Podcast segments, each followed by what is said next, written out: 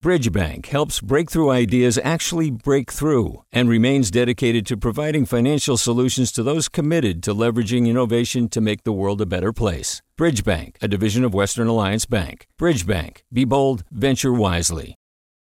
Hey, it's Avery Trufelman, host of Articles of Interest. And I've got to say, I've been a fan of KQED ever since I was a little kid and I would come out to San Francisco to visit my grandma. It was just what we'd always turn on every time we got in the car, every time we were making dinner and turning on the radio. Was always KQED. And then over the years, I've become a massive fan of KQED podcasts because this is local reporting at its best. These are answers to questions you've always wanted to know, interviews with exciting, unusual voices, necessary journalism, all told with love and care and artistry. And did you know that a majority of KQED's funding actually comes from members? It's just people like you and me supporting the programs they love while also getting access to cool events, behind the scenes footage, and so much more. If you want to sign up and be a part of this amazing community, visit donate.kqed.org slash podcasts to become a member today. That's podcasts with an S.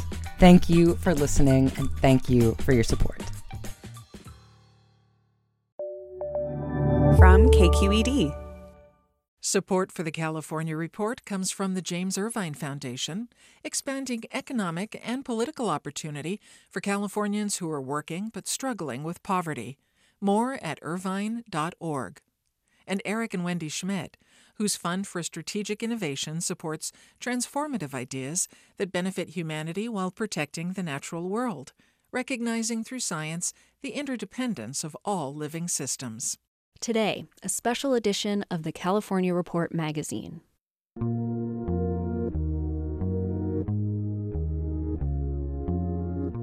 For decades, Mylin Lee has been lying to her parents about who she really is. You have to answer them with no hesitancy. I mean, sometimes you can pretend like you forgot and you're thinking, but there's a certain energy you have to put behind those answers, or else it looks a little suspicious. Most of us have lied to our parents, but Mylin is lying a lot about major things, and she's kind of old for that. She's 31. It's it's almost like a weird disorder I have now where I start lying about things I don't even need to lie about, but I just do it to be on the safe side. I'm April Dembosky, sitting in for Sasha Khokha, and on this week's show, the story about a woman from San Jose who says her whole life is about being two people at the same time. This story first aired on The Leap, a podcast about making dramatic, risky changes.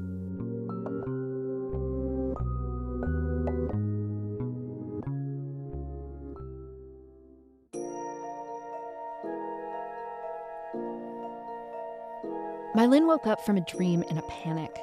In the dream, her mom and dad had just died, and their ghosts were driving a van.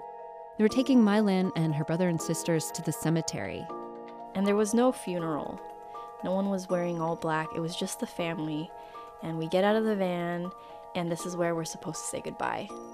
And um, I hold out this wad of cash, like a fat wad of like 100 bills or something, and I try to hand it to my, my mom, and she's like, oh no, just keep it. We can't take that with us now. Then she tried to give her her only gold necklace. And it turned into bronze when I handed it over to her. And there was just like this feeling of remorse of not giving them what they wanted while they were alive. Mylin has never been who her parents wanted her to be. So when she's with them, she gives them the daughter they want, and she keeps the truth about who she is to herself. It can be exhausting. Sometimes when they try calling me on the weekend and I'm too anxious to answer because I don't know what lies I'm going to have to come up with in that phone call, I just don't respond or I don't pick up. And then she'll text them back a couple days later and say, Oh, sorry, I was camping, even though she was home the whole weekend doing nothing. Some people are like, You're 31 now. Why do you have to keep doing this? And I, no one can understand how special my parents are. Like, they're just different, even for Asian immigrant parents. And I can never know how they're going to react to something that seems really normal to me. So I just don't even risk it. But this dream, of her ghost parents driving her to their own funeral, of Mylin trying to give them her most valuable possessions, but it was too late. It made her wonder if she should own up to all the lies she's been living since high school. If I know that my time with them is short now, do I use that time to tell them the truth and to to share myself, like my true self with them? Like don't I want I don't know to have any kind of relationship with them before they leave and that's just I don't know.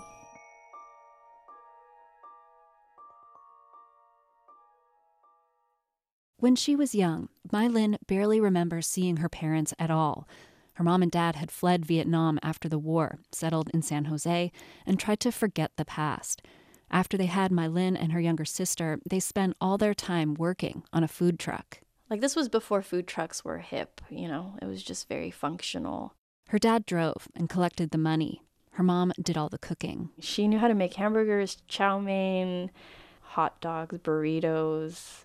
They were on the truck from 4 a.m. to 4 p.m. every day, and they were always so tired, so irritable. My relationship with my mom probably started going south really early. Once, um, probably once I hit first grade. There was one time Mylin forgot to take her backpack to school. She was six. And no one could understand why I was so worried about that. And when I got home, my mom found out and she just lost her mind. Like she we had this like plastic Fisher Price table. She just like kicked that thing across the room. It hit the wall so hard it terrified me.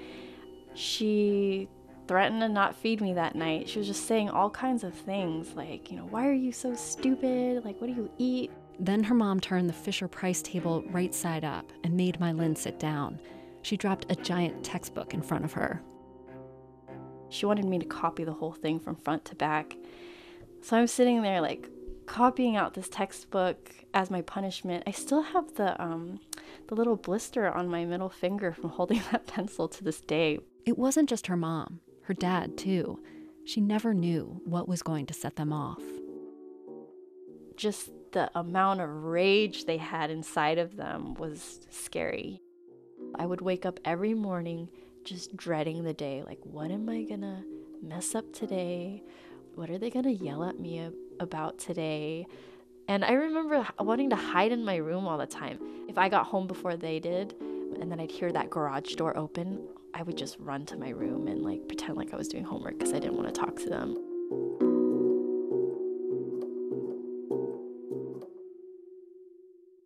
Mylin's best friend says when Mylin was young, she had these huge eyes.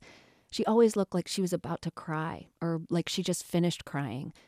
Her first grade teacher must have thought something was up at home because one day she invited a social worker to the class. Somehow I had the feeling that that social worker was there to see me even before anything was said. You know, she introduced the social worker to the whole classroom. And then she said, Oh, and she's to take Mylin into the next room and, and have a little chat with her. You know, she kept asking questions like, Do they hit you? And where do they hit you? And this kind of thing. And, you know, my parents weren't physically abusive but they were just terrifying. As Mylin got older, her parents got more and more controlling. Her mom would see a show on TV about kids getting kidnapped, and next thing you know, Mylin wasn't allowed to walk anywhere by herself. Even when I was 17, like I had a best friend who lived literally on the block behind us, behind our house, and she wouldn't let me walk over there by myself sometimes. She never learned how to ride the bus because her parents insisted on hiring drivers to take her to school. They listened in on all her phone conversations. Even my friends and my friends' parents felt bad for me. Like, they would actually lie to my parents for me sometimes so that I could go to the movies or something, you know? Mylin went from being the kid who always looked like she was gonna cry to a teenager who couldn't fall asleep at night. I was just kind of picking up on what my parents were afraid of. It just really leaked into my own personality she was always reacting to them, reading their moods, dodging their tantrums, making up stories to keep the peace. I really kept it together. Like, I was really good at suppressing my own anger and frustration and just like putting on a show for them and letting them feel what they want to feel. She saw her life unfolding into a vacant lot. She saw a future where she follows all her parents' rules on the outside, and the rage that burns in her stomach slowly drains until inside she's empty. She needed something, somewhere where she could feel something else, where she could start to figure out who she was besides her parents' daughter. That's when she discovered the youth center. When she was in 12th grade, she started to sneak over after school to hang out with all the breakdancers. There was that movie that came out, You Got Served. She was entranced by what the dancers in the film were doing. The supervisor at the center started to teach her some moves, one wrist roll, one leg hit at a time. Mylin was like the popping and locking version of the Karate Kid. Soon, she was dancing freestyle in battles.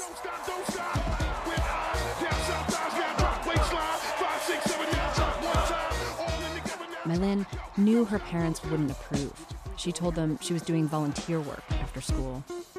Everything was about college. And so if they heard from their friends like, "Oh yeah, your kid needs to do this because like it'll help her get into college," then I was allowed to do it. So dancing wasn't even on the on the map because none of the other kids were doing it. Dance was her secret.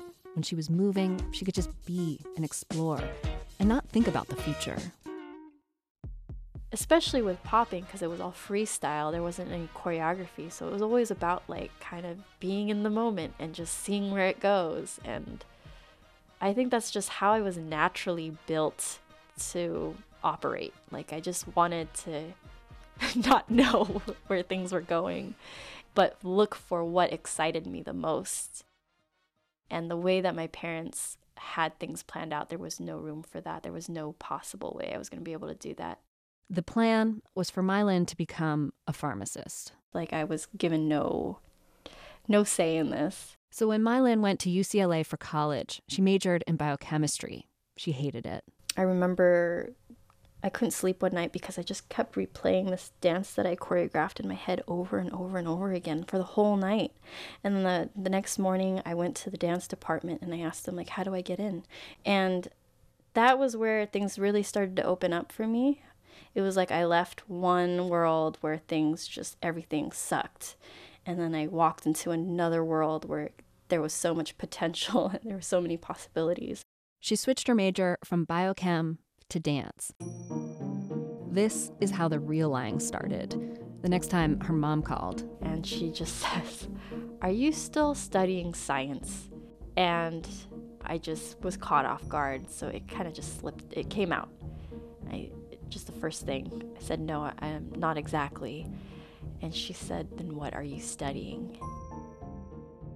And I know the wrong answer is I don't know. So this is the tricky part um, with this question is if whatever comes out of my mouth next, there has to be all the steps planned out after that up to me getting a job. So I, I said, um, instead of telling her what I was studying, I just told her uh, I'm I decided I'm going to be a lawyer. so I just threw that down. To Mylin, this was a brilliant performance. After we hang up, I'm thinking, oh my God, that was the best thing I could have said because there's no pre law requirements. There, there's no pre law major. She just bought herself two years to keep dancing without any nagging. So it felt like, wow, that turned out really well.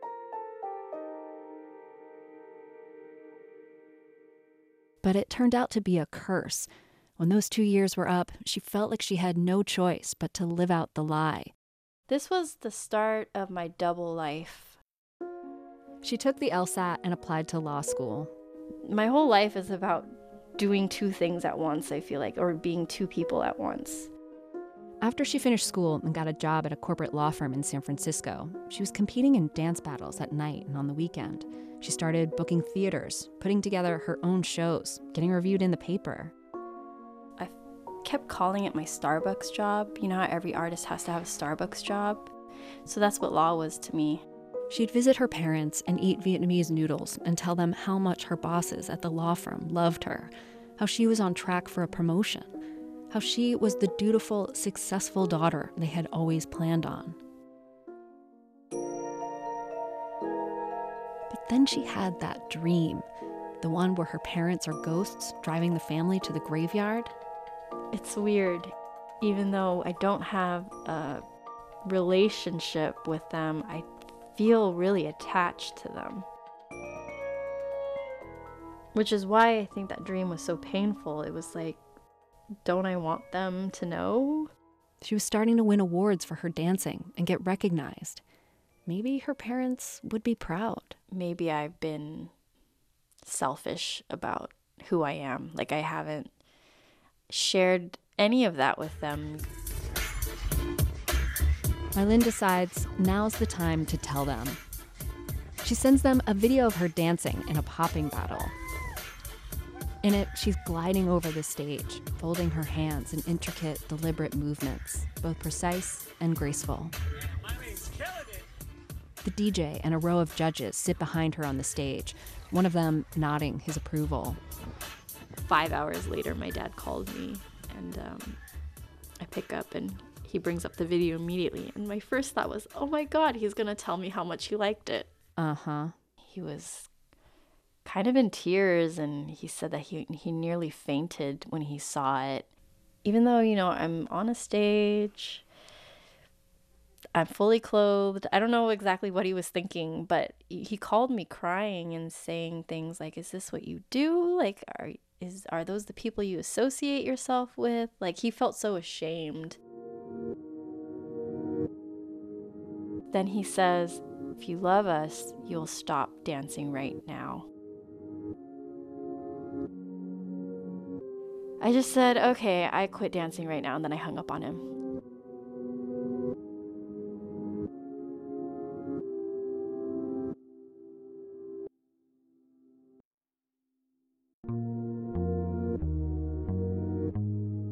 You're listening to a special edition of the California Report magazine, a story about one woman's struggle to live a double life, following her passion as a dancer, but hiding it from her parents by becoming a lawyer. I'm April Dembosky, and this story comes from KQED's The Leap, a podcast about people making dramatic, risky changes.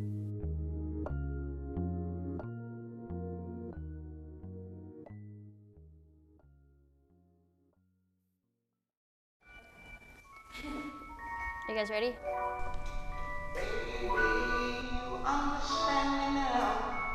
Let's let's have two of you face each other.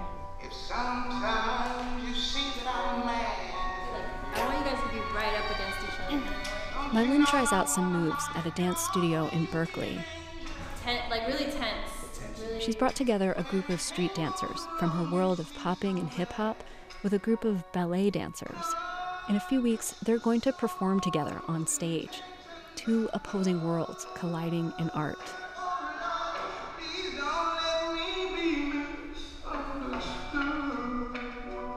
I wanted to use the ugly duckling, which I think a lot of people misinterpret as like a story about transformation, which is kind of funny because the ugly duckling didn't like suddenly transform into a swan. He was actually always a swan. So it was actually a story about misperception. Mylin wants to correct the record to show that ballet and street dancers have more in common than they have differences. They just had moments where they suddenly thought the same thing and did the same thing, like at the same time. And it was crazy because you know that that could only happen when two people are so in tune with each other and listening so hard that they could be thinking the same thing.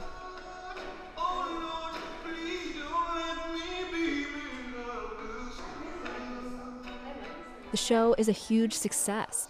Every night is sold out. It gets written up in newspapers and on radio and TV programs. Mylin is named one of 20 women to watch in the arts. Her parents know nothing. She can't share any of her accomplishments with them, but she still wants to be a part of her family. She thinks if her mom and dad can't understand her, maybe she can try to do more to understand them. Hello. Oh no, it's I have I hear it in here. Oh, okay. She decides to interview her parents. Thì ba nói tên của ba and when you were born. Ba Her mother tells her how when she was a kid, her father hit her all the time. I was so scared of him, she says. When he told us to do something and we couldn't do it, he would beat us. He said that I was stupid.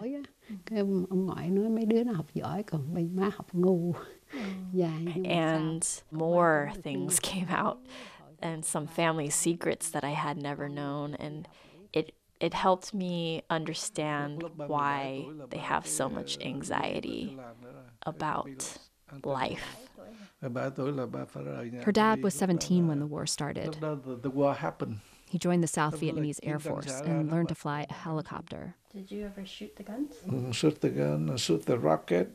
Really? And they have a gun. Uh, Her dad married his first wife during the war. She was nine months pregnant with their first son when Saigon fell. But the uh, con- uh, concentration camp.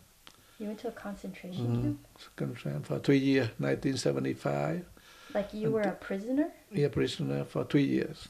And then. Uh, What was it like in the concentration camp? oh, terrible life.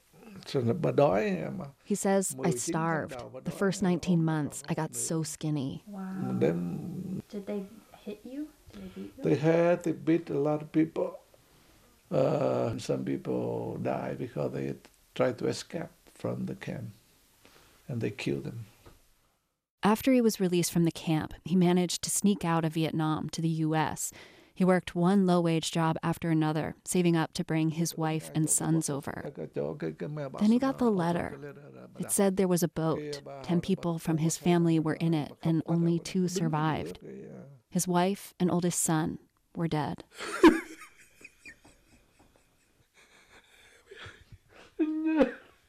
Mylin is silent through this story. For the next six minutes on the tape, she doesn't ask a question.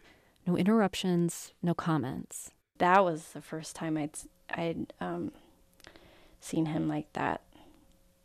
Like it was almost as though I wasn't in the room anymore. like he completely transported to a different time and a different place and was just really in it. She reached her arm around her dad's shoulder to hold him, but it was so awkward.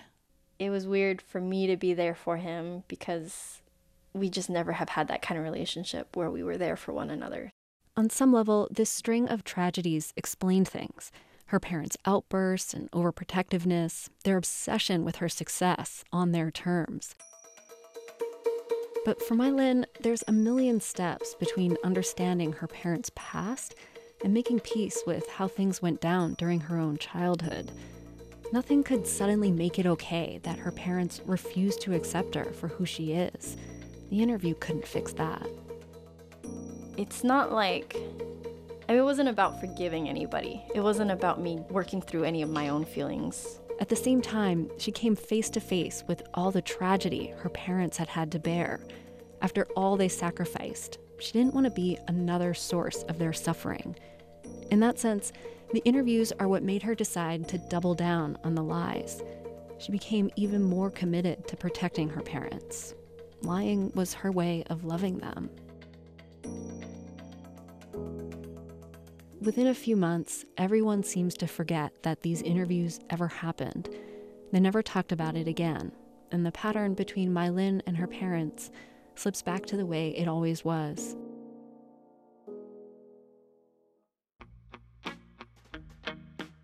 Their love was conditional. And um, if I wanted their love, then I was to have to do it their way. You know, I didn't get to be who I am. The more things changed in Mylin's life, the bigger the lies to her parents got. Every law job she took felt boring and pointless, so she quit, left law altogether. She and her boyfriend ran off to Europe and Asia to dance. But of course, what she told her parents was totally different. And that's how she ended up in the car with them on their way back from the airport, spinning tales for four hours. They thought that my first law firm sent me to Japan because we were opening an office in Tokyo and that I had some case to work on there. She says lying is like improv. It was intense. Like some of those questions were just very specific.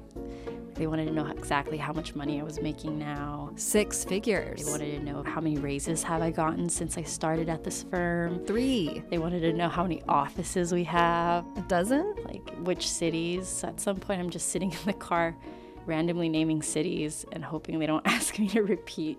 The real reason My Linh was back in the States was because she applied to MFA programs for dance, and she had an interview at Arizona State. It was almost like her parents were in on the game. They asked me, Oh, have you considered living in another state? Because they really want me to get married and buy a house. One of the random cities on her list was Tucson. And so my dad said, Oh, I mean, I know Arizona's hot, but like it should be pretty inexpensive there. Like, what if you moved there? And then I said, Yeah, you're right, Dad. Like, let me consider that.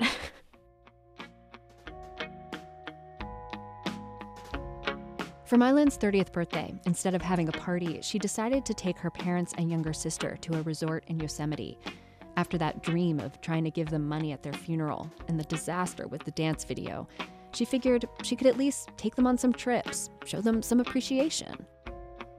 It was January, and there was snow everywhere, hardly any other people on the hiking trails. At one point, My Linh and her dad got ahead of the others and were walking alone in the mountains. And he says, You don't love me. And I said, This was a very expensive trip, Dad. like, can you just. And he goes, No, no, I understand you kind of love me, but I mean, you don't really love me because you never call me, we never talk. And I said to him, do you have any idea how exhausting it is talking to you because everything upsets you? Like, you won't let me just live my life. You won't let me be who I am. So, I have to pretend to be someone else for your sake. And it's just tiring. So, I just don't even want to. If I don't have to call you, then I won't. Did it feel in any way like like a step forward with him or like a step toward reconciliation even? No, because there's nowhere to go. I'm not there's no destination I'm trying to get to with them at this point. It's so late and the last 30 years have done nothing but prove to me over and over again that they're not going to be anybody else but who they are. And I said, I get it, Dad. I disappoint you as a daughter just as you disappoint me as a father. And I think it's best if we just accept that about each other and, you know, just let that go and be okay with that. And he didn't say anything. My Linh said all this in English, so it's possible her dad just didn't understand what she was saying. Maybe that's why she felt she could be so blunt. Maybe she's saying these things more to herself than to him because every time she's tempted to come clean, she thinks of the dance video and her parents' utter rejection. It's not going to end happily. Like, we're not going to come to a meeting of the minds and, like, understand one another in this life. It's just not going to happen. She's decided she's going to keep lying. She did move to Arizona and is now enrolled in grad school to get her MFA. She teaches a 7:30 a.m. hip hop class for undergrads. But with her parents, she's still making up stories about her stellar law career. I'm just gonna pave over it and make it look nice so that they don't have to deal with any of the pain, that we don't have to deal with the pain of things not being how either of us want them to be. She sometimes thinks of the ghost in her graveyard dream and what it will be like when her parents die for real, how broken she'll feel, but how she won't have to worry anymore about what they think of her or what she has to hide from them.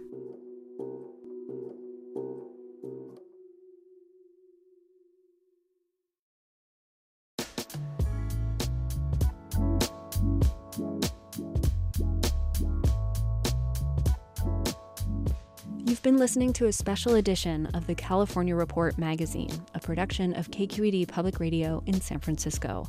You can hear this story and others like it on the Leap podcast. Find it wherever you get your podcasts or find the link at californiareport.org.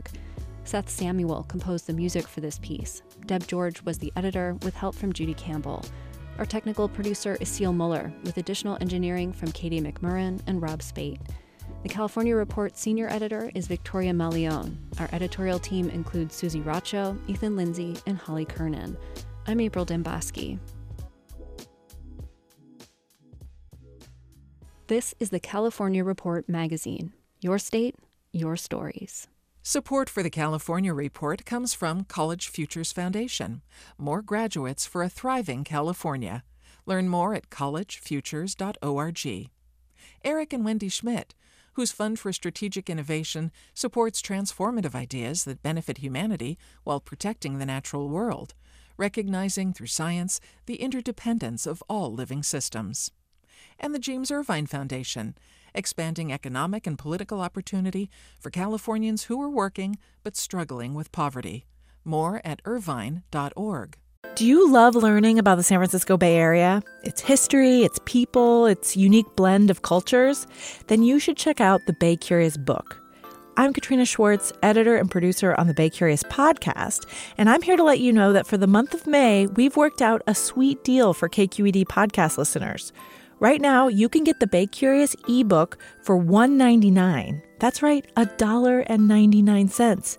Just search for Bay Curious wherever you get your ebooks or find a link in our show notes.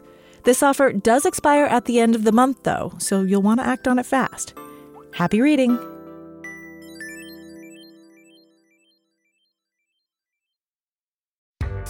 Hi there, I'm Rund Abdelfatah from Throughline. If you're listening to this podcast, you know that KQED produces exceptional storytelling that keeps you informed, inspired, and entertained. Their podcasts cover issues from your neighborhood to the entire country and everything in between. Support this work today. You can help us continue to bring quality podcasts to your ears. Just head to donate.kqed.org slash podcast. That's donate.kqed.org slash podcast.